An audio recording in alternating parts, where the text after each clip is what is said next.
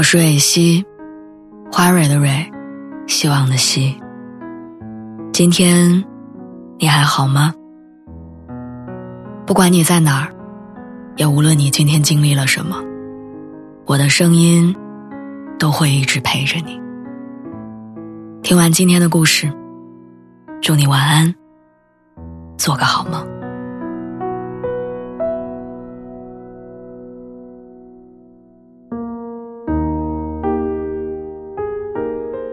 几个月之前，朋友女朋友的爸爸生病住院，女孩隔着几千公里给朋友打电话求助。医生说，检查费加上住院费至少得五万块钱，后续可能还要花上更多。你能不能帮帮我？朋友把自己的出租屋翻了个底儿朝天，但即便连旧衣服里的那两个钢镚都算上，最后也只凑出七千五百块，距离女友口中的五万和更多之间。差得很远。月初，女孩的爸爸去世，女孩发微信说：“我不回去了。”我朋友盯着那句话很久，挽留的话打了又删，删了又打，最后只回了一句：“好。”那个晚上，他拿着一罐啤酒，坐在北京十一月份凉风嗖嗖的马路牙子上。给我看大 S 独自吃掉四万块白松露大餐来排解离婚情绪的八卦新闻。他一边把手里的啤酒罐捏得嘎嘎作响，一边自嘲着说：“有钱真好，难过了能吃这么贵的大餐。我要是有钱人该多好，那样我就能帮我最爱的人，然后留住他。”知乎上曾经有人问。你真的会想要嫁给那个只有九十九块钱，但是全部都会给你花的人吗？有个人回答说：“我会很爱他，我也会很感激他这么爱我，但我不能嫁给他。”倾其所有的爱情确实浪漫，但这份浪漫太脆弱，落到生活里，只是一粒沙子，扛不住任何风吹草动。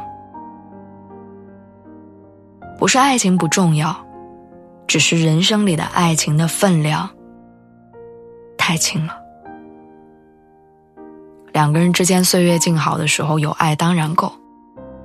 可是，但凡想到以后，但凡有点波折变故，爱情里就必须加上金钱、责任、规划、家庭、父母等等所有的因素。我之前看过一句话，说人生大部分的不幸总跟钱。有着分不开的关系。以前我总觉得这是在无病呻吟，是那些成年人虚伪的，一边向生活妥协，一边非要给自己找一个漂亮的借口。但长大以后，生活里真的有太多例子让我不得不承认，钱太重要了。生活中的一切，都被暗中标明了价格。我曾经见过高档餐厅里的客人叫了一大桌子饭，却只吃了几口；也见过一个连手机支付都不太会用的妈妈，领着自己的小女儿在肯德基柜台前面站了好久，最终只舍得给孩子买了一个六块钱的甜筒。我见过一个卖伞的老人，为了多赚点钱，卖光了所有的伞，然后自己淋着大雨回家；也见过家庭优渥的朋友，因为不想弄脏自己的鞋子，直接旷工好几天。不去上班。几年前，我在火车站遇到过一个外出务工的大叔，他就站在离我不远的地方，手里死死的拽着他用化肥袋子装着的行李。奇怪的是，车厢里明明空着很多座位，他却始终站着。有好心人劝他坐下来歇歇，他只是摆着手拒绝，并不多说话。直到有人说了一句：“坐吧，空着的位置就是没人，坐了不收钱。”他才松口气，半信半疑的坐下。路上聊起天儿，有人问他：“车厢这么空，你为啥买了个站票？”他不好意思的说：“第一次出门打工，还以为站票比坐票便宜。”我突然想起王思聪在微博上嘲笑这个时代竟然有人没坐过飞机。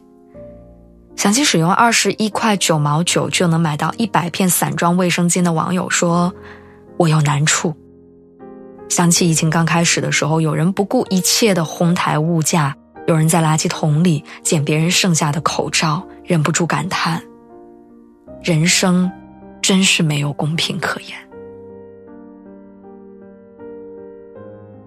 寄生虫》里有句经典的话：“钱就是熨斗。”把一切都熨平了，所有褶皱都烫得平平的。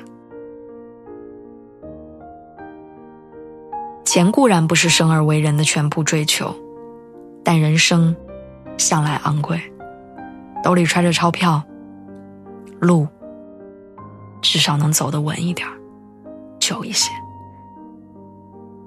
好好赚钱吧，希望以后我们人生的遗憾都跟贫穷无关。希望当不可避免的难过来临的时候，别人是被迫让风吹干眼泪，而你有金丝绒的手绢儿，有进不来风雨的大房子，有去世界各地散心的底气。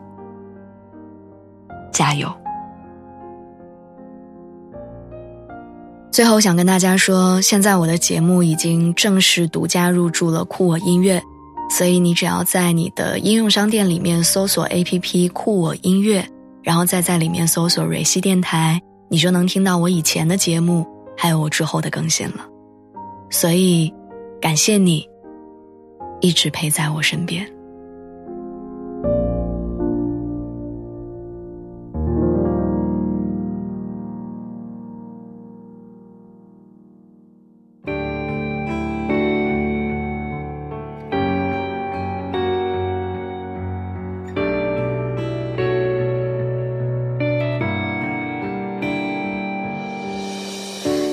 晨四点半，房间里的灯没关，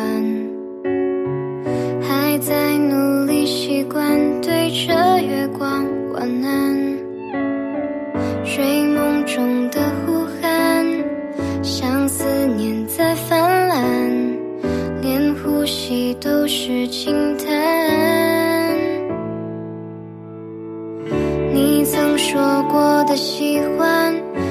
一直都写在纸上，毕竟声音短暂，容易被时间冲淡。你曾画过的向往，失去到海上云端。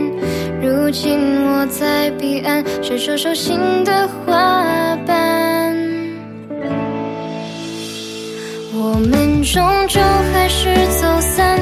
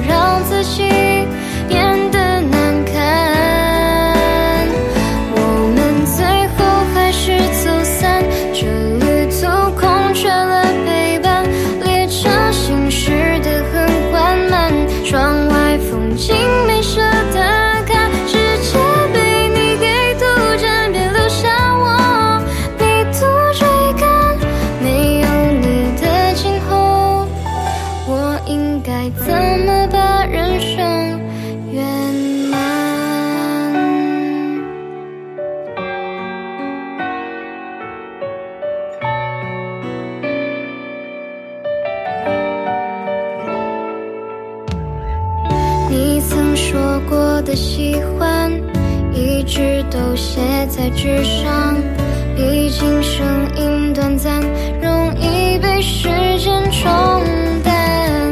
你曾画过的向往，失去到海上云端。如今我在彼岸，是这手心的